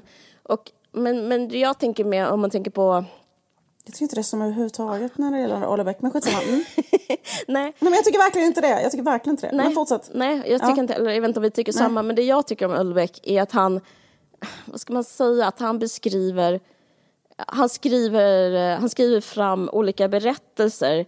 Det handlar inte om att han är rasistisk eller ens har en rasistisk Eh, alltså, jag tycker inte ens serotonin är rasistisk. Jag tycker inte den är islamofob, det kanske är radikalt vad jag tycker. Du, du menar underkastelse? Ja, just det, eh, underkastelse, mm. förlåt, jag blandade ihop. Den senaste. Det var den senaste kanske? var underkastelsen senaste. Skitsamma. Det men jag försöker ja. säga är att det, det, är bara ett sätt att, att få, alltså att, att tvinga någon annan att tänka på något ja. sätt. Och ja. det betyder inte att det är Nej på det sättet. Så, jag vet inte om jag kan förklara mig, fattar du vad jag menar? Typ så att någon skriver... Ja men självklart. Ja, du, ja, okej, självklart, vad skönt. Typ någon skriver en anarab, ja, men det tycker jag en arab liksom våldtar en ja. blond tjej. Då betyder inte det, jag tror att araber våldtar blonda tjejer. Utan då betyder det, nu har jag producerat någonting som får dig, som manip det är manipulation, jag får dig att tänka någonting. Och så är det eh, kan det bli omvälvande. Och det, och det är det tycker jag Ölbeck håller på med. Han är inte rädd för att vara hostile, alltså för att ha, liksom, ta, ta, sin, sitt skrivande erkänna det, aggr det aggressiva och liksom det potenta i själva liksom text, i texten. Och mm. jag, tror, jag tycker många författare gör det, men jag tycker att han förvaltar det här, the hostile det hostile arv, om du förstår Du vet vad jag menar. i mina böcker Ja. så skriver jag jätteofta Ja. liksom så här, typ en ruta som är så här, förlåt eh, att jag sa någonting, Mm. det kan lika gärna vara tvärtom. Eh, jag måste skriva det för att jag tycker det är så jobbigt med den här eh, aggressiviteten. För jag vet också att man måste vara så för att annars är det inte bra. Så att du måste skriva så. Men du måste Eh, påstå någonting. Du måste påstå någonting Ja. och ta eh, den aggressiva eh, platsen och eh, bestämma någonting. Eh, Men det. samtidigt så är det lite jobbigt att behöva göra det. För att det är inte, det är också, det är inte förenligt. Det är kanske därför det inte har funnits så många kvinnliga författare. Alltså för, förstår Mm. du vad jag menar? För det är liksom att det är liksom någonting som är eh, man liksom, man upplever, man förstår att människor som läser det kommer bli arga och tycka något och missuppfatta eller, eller tycka tvärtom och det, det känns jobbigt. Mm. Fast jag då, tror att det är fel väg att gå, för jag tror inte de kommer missuppfatta. Jag tror att, jag tror att det finns en, när man liksom, något nästan magi med skrivande och läsande, läsande liksom när man utsätts Ja, men för absolut. liksom, den Precis, här... exakt. Men jag menar bara att jag kan inte så här, hindra mig själv från att säga så. För, att jag, för just av anledningen att jag tycker det är jobbigt att ha på sig den hatten. Men skitsamma, fortsätt. Ja, nej, men jag tycker det är intressant för att det handlar inte faktiskt om ämnen heller utan det, eh, hon skrev till exempel om, eh, om eh, hon har skrivit när det, de hade väldigt dåligt i sin relation, hon och John Dunn, så åker de iväg till Hawaii och då skriver hon om att deras eh, om liksom deras förestående skilsmässa som aldrig händer. Eh, we are here in the island in the middle of the Pacific eh, in lieu of filing for divorce. Alltså vi, är, vi har åkt till Hawaii mitt i West, the Pacific, Stilla havet, istället för att ansöka om skilsmässa. Och då såg jag den här dokumentären om henne som finns på Netflix nu som heter ehm, The Center Will Not Hold.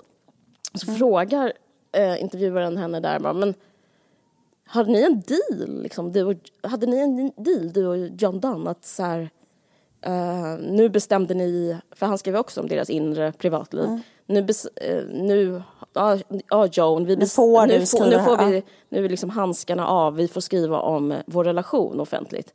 Eller ehm, vad hade ni för deal och vad hade ni för dealbreakers för eller skrivande? Och då säger hon också en annan sak som är så underbar som hakar i den här grejen som vi pratade här lite om innan om liksom att skriva om förlossning, vad det är. Eh, skriva om den liksom kvinnliga erfarenheten eller liksom det, det lilla rummet, alltså typ så här hemmet eller liksom kärleken eller mensen eller whatever man skriver om. Att det skulle vara terapeutiskt. Och då så eh, skrev eh, den här jättebra författaren oh, Tove Folkesson att det var bara, nej nej, det är bara material. Och så skriver hon i, och det säger John Didion också. Och det, för mig, ah, det är så jävla underbart att läsa det. För då säger hon så här, nej, vi hade ingen deal. Och vi hade inga dealbreakers. Vi skrev om vad vi hade. Och det var det jag hade just då.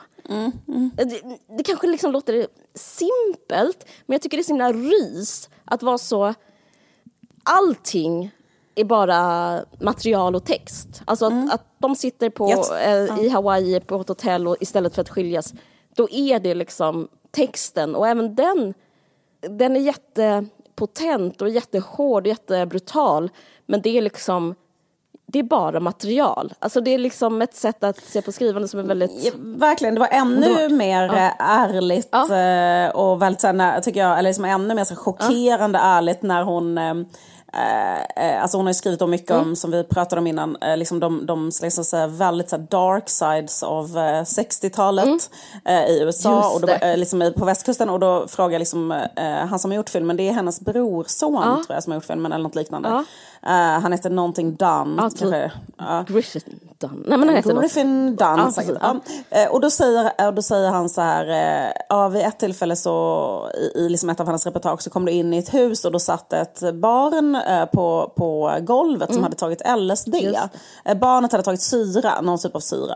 Eh, Och då var det så här, eh, hur kändes det för dig att komma in dit? Eh, Du hade själv barn. Och liksom, hur kändes det att komma in dit och se liksom en femåring liksom hög på Mm. Eh, LSD? Och så väntar hon så här jättelänge med att svara, så man märker att hon tänker efter jätte, jättelänge. Mm, och då satt jag på, på helspänn, för jag bara, för att hon är så jävla smart, så nu kommer hon att säga något. Mm. Hon är liksom för smart för att bara säga så att, men gud, som mamma så blir man ju helt knäckt av att se Mm. en sån sak. Och då bara säger hon så här, it was gold. Mm. bara, it was gold. For a writer. Det var ju precis det här jag behövde i mitt reportage. Mm. Det är som att, se, att, att berätta den här scenen att det här barnet sitter här och är hög själv på syra. Mm. Där har vi ju 60-talet. Ja. Alltså fattar du menar, där har vi ja. den hippierörelsen. Hon hade liksom. hit gold ja, i sitt material. ja, hon hade hit gold och så hon sa bara det, it, it was gold, ja, hit gold typ. Verkligen. Uh, och sen säger hon inget mer för det är bara så här, det är material liksom. Uh, och det, också, det var också så här uh, men, men det handlar, tycker jag, också om det där med self-respect. Att, att hon är inte någon som löjlar sig. Förstår du vad jag menar? Mm. Med att hålla på med så här... Um, utan hon liksom... Hon, hon vet vad det är hon själv håller på med. Ja. Liksom, och liksom, säg vad man vill om det, men det är det hon, hon gör. Liksom. Alltså hon vet, jag tror hon tänker så här, mm. jag vet vad jag tycker så det är lugnt. Mm. Men jag, för grejen, klart att hon blir illa berörd men ja, såklart, det, det, handlar, det, det handlar ju om ja. att hur ska hon berätta sanningen om 60-talet bäst? Ja. Jo, genom bilden, en femårig flicka sitter på golvet och målat läpparna med vitt läppstift och, mm. och, och, ögonen rullar i ansiktet för hon har tagit LSD. Mm där har vi liksom... Och är själv liksom. Och själv, där, övergiven, ja. där har vi, där mm. har vi ert, un, där har vi flower power for you.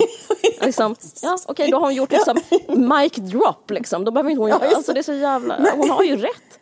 Då är det så svårt. Hur fan ska man romantisera det nästa dag då? Alltså det går ju inte. Det är Nej, men verkligen. Och, och sen också så här, av de grejerna hon gjorde, mm. liksom, då var det verkligen sådana grejer. Hon gjorde då liksom att hon, jag menar hon skrev ju reportage från mm. El Salvador mm. där liksom USA stödjer mm. en helt sinnessjuk militärdiktatur mm. och hon avslöjade liksom ett jätterasistiskt, ehm, eh, liksom, eh, alltså att de dömde svarta killar för en våldtäkt som de inte hade begått. Mm.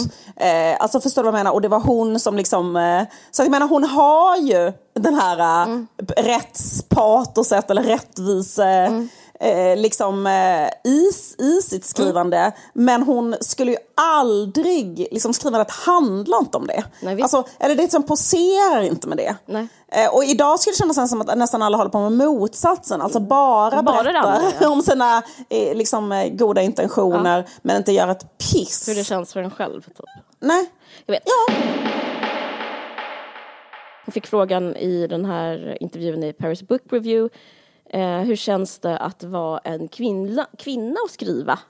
Mm. Eh, för det är liksom är ju ändå intressant. Jag, jag spetsar öronen. Hon säger först här, att författare alltid säljer ut någon eller något. sig själv eller någon annan. Det är också kul. Man bara ja, så är mm. det med det. Alltså om man inte säljer ut någon annan så säljer man ut sig själv. Om det ska vara ja, bra. Och eh, mm. det är också så här, eh, Okej, okay, men då säger hon att nackdelen med att vara en female writer Alltså det var svårt, hon erkänner det, det var svårt. Nackdelen var att inte liksom, vara lika synlig som eh, stora liksom, manliga författare, jag tror hon syftar på Hemingway, hon pratar ja. om gevär och Afrika och sånt där. Ja. Men det här är också lite underbara slutord, att fördelen är och var också densamma, att inte vara synlig. Då kan man liksom, mm. då kan man göra, gå hur långt som helst och göra vad man vill.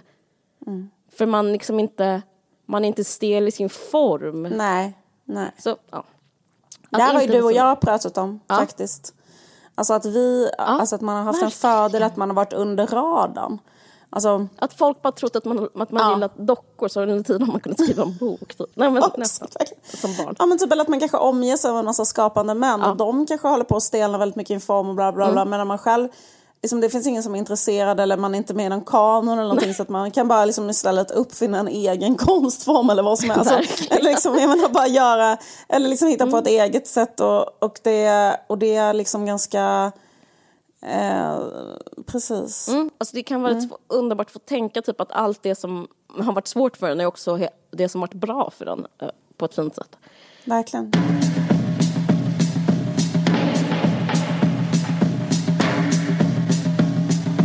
Vi är jätteglada därför att vi har ett samarbete med Kungliga Operan. Ja, det känns väldigt roligt att få berätta att på den internationella minnesdagen för Förintelsens offer, torsdagen den 27 januari, har den nyskrivna operan Löftet urpremiär på Kungliga Operan klockan 19. Och sen så blir det en unik livesändning som sänds på fyra eh, scener samtidigt. Operans digitala scen, Operan Play. Och det kan man ta del av genom bio live över hela Sverige genom Folkets hus och parker och samt faktiskt internationellt. Eh, och så det här eh, det är urpremiär i Stockholm på Kungliga Operan klockan 19 men till exempel jag vet i Malmö finns det eh, på Biograf Spegeln och även i Göteborg och mm. Lund och ehm, man kan läsa mer om var någonstans på operan.se så, ehm, men kan inte du berätta lite om löftet, den här nya föreställningen? Ja, precis. Det är alltså en helt nyskriven opera eh, som eh, är en berättelse som handlar om Ava som skiljs från sin make Theo i ett koncentrationsläger. Och den här berättelsen är eh, baserad på verkliga händelser också. Eh, och efter krigsslutet så är Ava fast besluten att försöka hitta sin make igen. Och, eh, så det är liksom en kärlekshistoria. Det handlar om kärlekens oövervinneliga kraft. Ja. Um, skriver operan här på sin hemsida. Och det är musiken är skriven av Mats Larsson Gote och librettot som det heter i opera, texten, mm. skriven av Susanne Marco. Ja, eh, jag blev väldigt eh, intresserad av det här. Det är 76 år sedan befrielsen av Auschwitz och eh, den här operan skildrar minnet av Auschwitz på ett lite annorlunda sätt. Istället för att eh, prata om det liksom på ett, liksom det stora greppet så är det här eh, berättat genom eh, liksom ett, en mer privat historia liksom, i en relation. Mm. Vilket jag eh, inte känner, känner igen så mycket i, liksom, i, um, i berättandet av Förintelsen. Så för mig känns det här nytt och intressant och ja, fint faktiskt. Hon, hon det är ju precis, det är helt nytt, liksom mm. helt nyskrivet och det är alltså urpremiär vilket betyder att det är premiär för absolut första mm. gången. Så missa absolut inte det här torsdagen den 27 januari.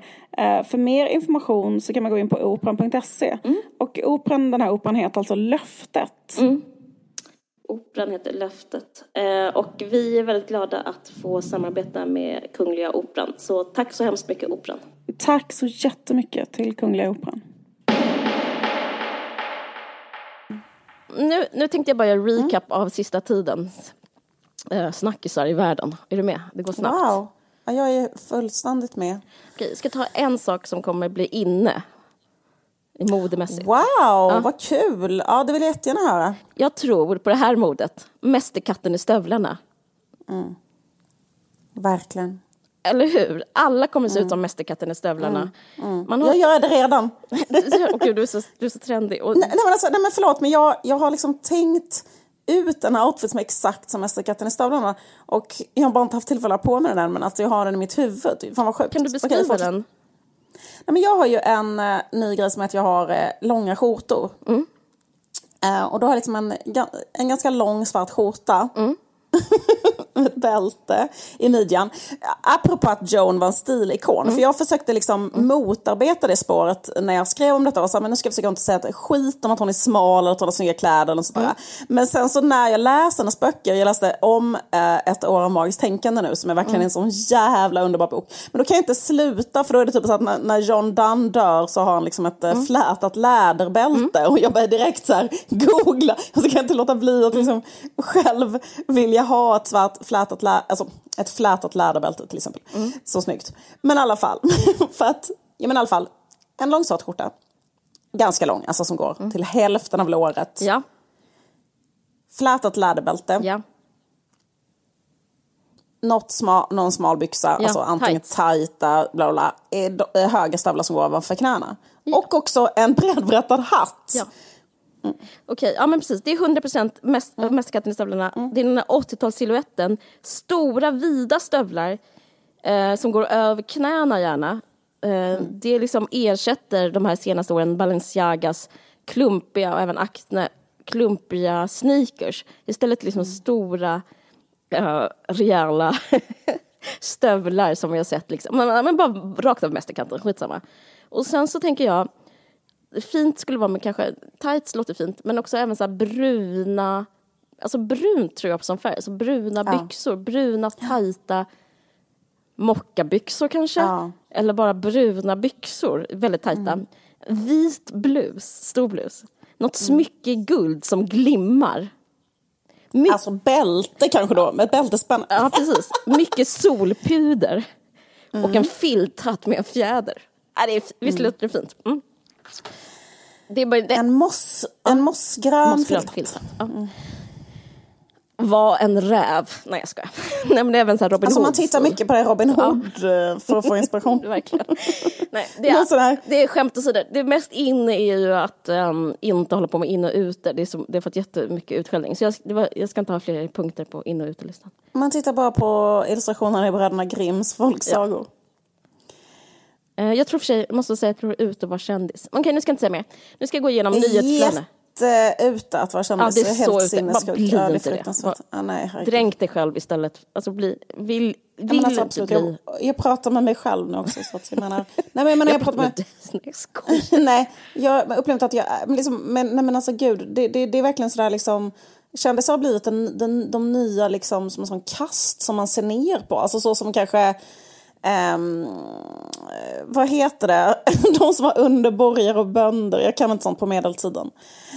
Ehm, kanske statarna. Statarna, alltså, ja. eh, det, det, den, den känslan har man kring kändiskasten. Ja, Att de är de, liksom, de som alla tycker är så här, vilka, vilka, vad folk bespottar dem, eller? verkligen. Ser ner på dem. Verkligen. Ja. Nu fortsätter jag. Mm. Jag kommer kommentera nyhetsflödet som vi hörde sist här i podden. Mm. Ghislaine Maxwell-domen lär oss en sak. Heter hon Ghislaine? Vad heter Jo, hon? jo, men det uttalas Ghislaine. Okej. Det känns som jag är den enda i Sverige som liksom... Jag har aldrig pratat med någon om det, men i England säger man Ghislaine. Ghislaine Mhm. uttalas det. Om du har lyssnat på en podd från the BBC så säger de Ghislaine Maxwell.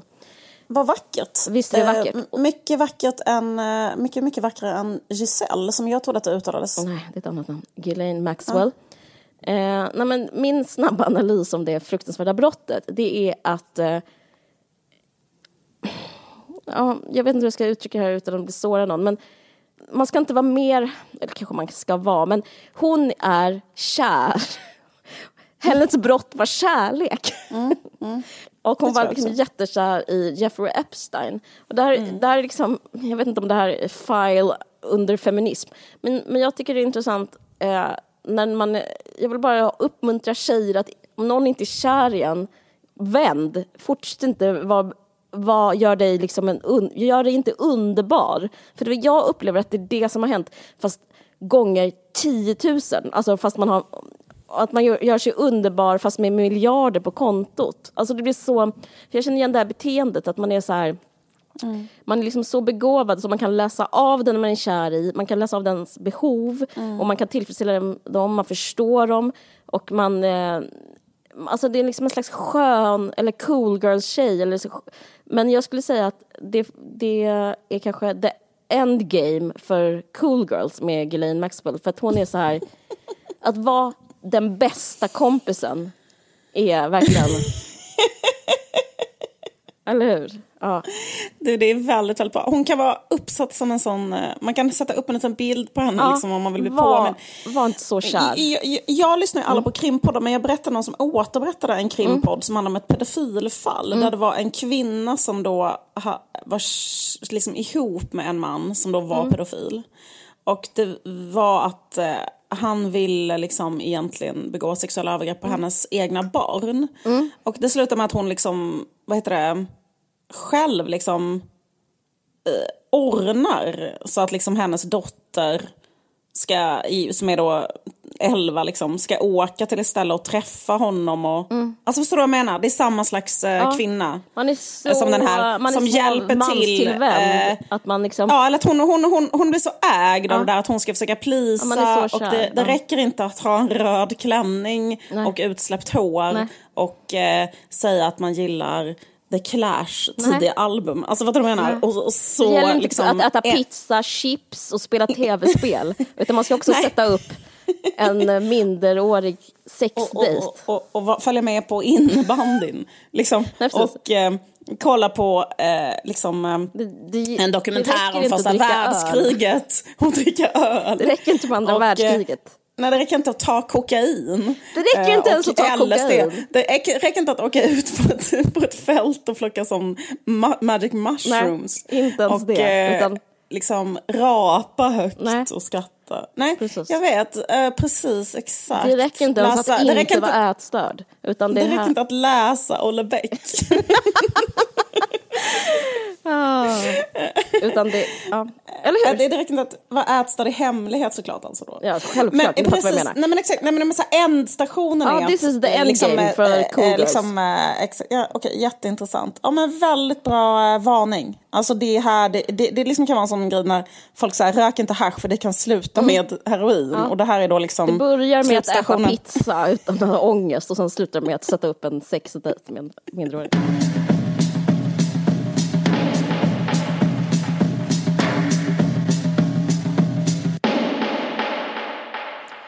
Jag bara såg Gudfadern mm. eh, innan. Sen kom den på SVT, SVT också nu. Så nu finns, tror jag många andra har sett den igen. Så det kanske det finns lite ute i mm, stugorna. Relevans. Kanske mm. det finns lite relevans, jag vet inte. Nej, men ja. Det finns mycket att säga om den. Men jag tänkte bara säga en sak som att jag blev väldigt inspirerad. Det är ett väldigt inspirerande sätt att ha en familj på. Jag orkar inte gå mm. in på vad den handlar om, men men för jag tycker det är rätt svårt att, med förebilder för att, liksom, hur man ska ha sin familj. Mm. För jag, kanske för att jag kommer från, eh, alltså, jag är uppvuxen med en ensamstående mamma och sådär. Men mm. jag tycker det är så intressant att, eller jag blir inspirerad att, för de har ju en tanke som är, alltså deras credo skulle jag säga är min familj är bäst. Mm. Um, och, och att det är liksom, jag vet inte, jag, jag, tycker inte vi har det så mycket, det kanske vi har, men i Sverige upplever inte jag liksom att det är det som man hör här och där, liksom, vi är bäst, vår familj är bäst, Nej. alla är bäst och kolla den här, det, det, är, det är min ja. familj, den är bäst. Man brukar inte liksom prata så mycket om familjen på det viset. Och man, man håller liksom inte på med, alltså kanske det är han och Amandas liksom hela hela claim to fame är egentligen, alltså de, de gör ju det, liksom att de syskonen och systrarna och att man liksom mytologiserar sig själva och men jag blev rätt så inspirerad som mor att organisera. Jag tror det är skitsmart. Ja. Och jag tänker också på ett bevis på att det funkar ju också själva Coppola-familjen, alltså Francis Ford som har gjort den här, han måste ju sagt till till exempel Roman Coppola och Sofia Coppola och Nicolas Cage och alla de som, de är släkt allihopa. Ni är bäst, och så liksom är de bäst och förstår jag menar? Alltså det, det mm. är, mm. och även i Gudfadern är liksom att eh, familjen är bäst. Eh, ja, jag vill bara... Man blir också lite inspirerad av eh, familjen och äktenskapet mm. när man läser ett år av mm. magiskt tänkande det, av John Didion. För det, det, är faktiskt också en förebild när det gäller um, familj. Nu, hade ju det, nu var det ju helt fruktansvärt med deras barn. Mm. Men trots det, för jag tycker så här, för alla är så här, hon hade det så hemskt och så, men typ när jag läser dem bara små ögonblicksbilder mm. av hur den familjen hade det så blir det så här, det gör kanske inte så mycket att hon dog när hon var 35 för att hon verkar haft det så, eller förstår du hur mysigt det var mm. fram tills dess? Verkligen. Var så liksom mysigare än vad någon har haft det. Alltså typ att de husen de bodde i. Tänkte på det också. Hur det var där på Honolulu. Alltså, ja, att alltså, och att de inte bodde i stan utan de bodde en ja, timme utanför ja, för att det var bäst för dem. Ja, så ja, inspirerande. Ska alltså, man göra det? det? Ska man bo en ja, timme men... utanför, vid havet kanske? Med, alltså, med sin familj? De hade, de hade bara havsutsikt hela tiden. De jobbade hemifrån alltid. De, hon och John var inte ifrån varandra mer än kanske max tre nätter under hela deras äktenskap. Nej, de var gifta i 40 år. De var med varandra 24-7. Ja. Hon berättar i, i, så här, i ett år av magiskt tänkande att hon eh, jobbade så himla sent under en period. Mm. De bodde då i New York. Mm. Eh, och så hon var inte klar förrän klockan 11 på kvällen. Mm. Och då behövde hon gå och ehm, eh, äta middag någonstans. Mm. Och då väntade han med att äta middag mm. tills hon skulle äta kvällsmat. Så de Eh, gick klockan 11 ut i New York och delade på en pasta och en sallad. Men så, gör, men så gör vi också, jag och min kille. Vi, ingen har någonsin ätit middag ensam. Ja men det, ja men precis. Så det var faktiskt väldigt inspirerande. Det är helt underbart. Det är så, så, så underbart. Eh, men också, vad fan skulle jag säga?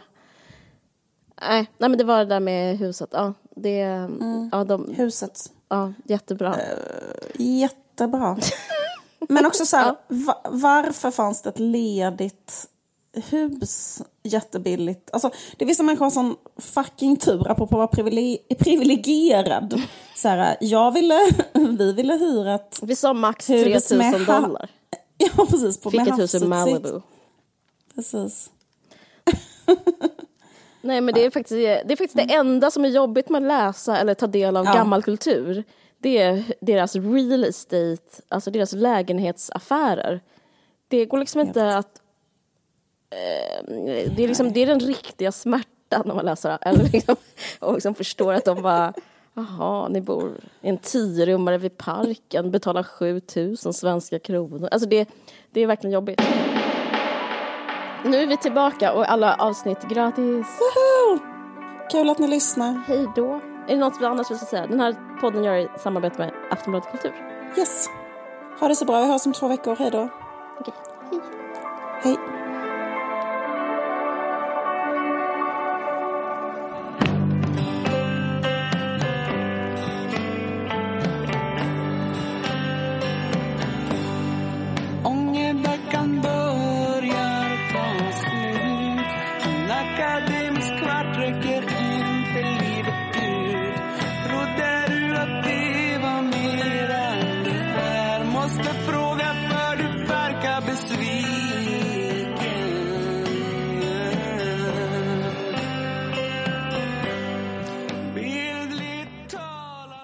Du har lyssnat på en podcast från Aftonbladet. Ansvarig utgivare är Lena K Samuelsson.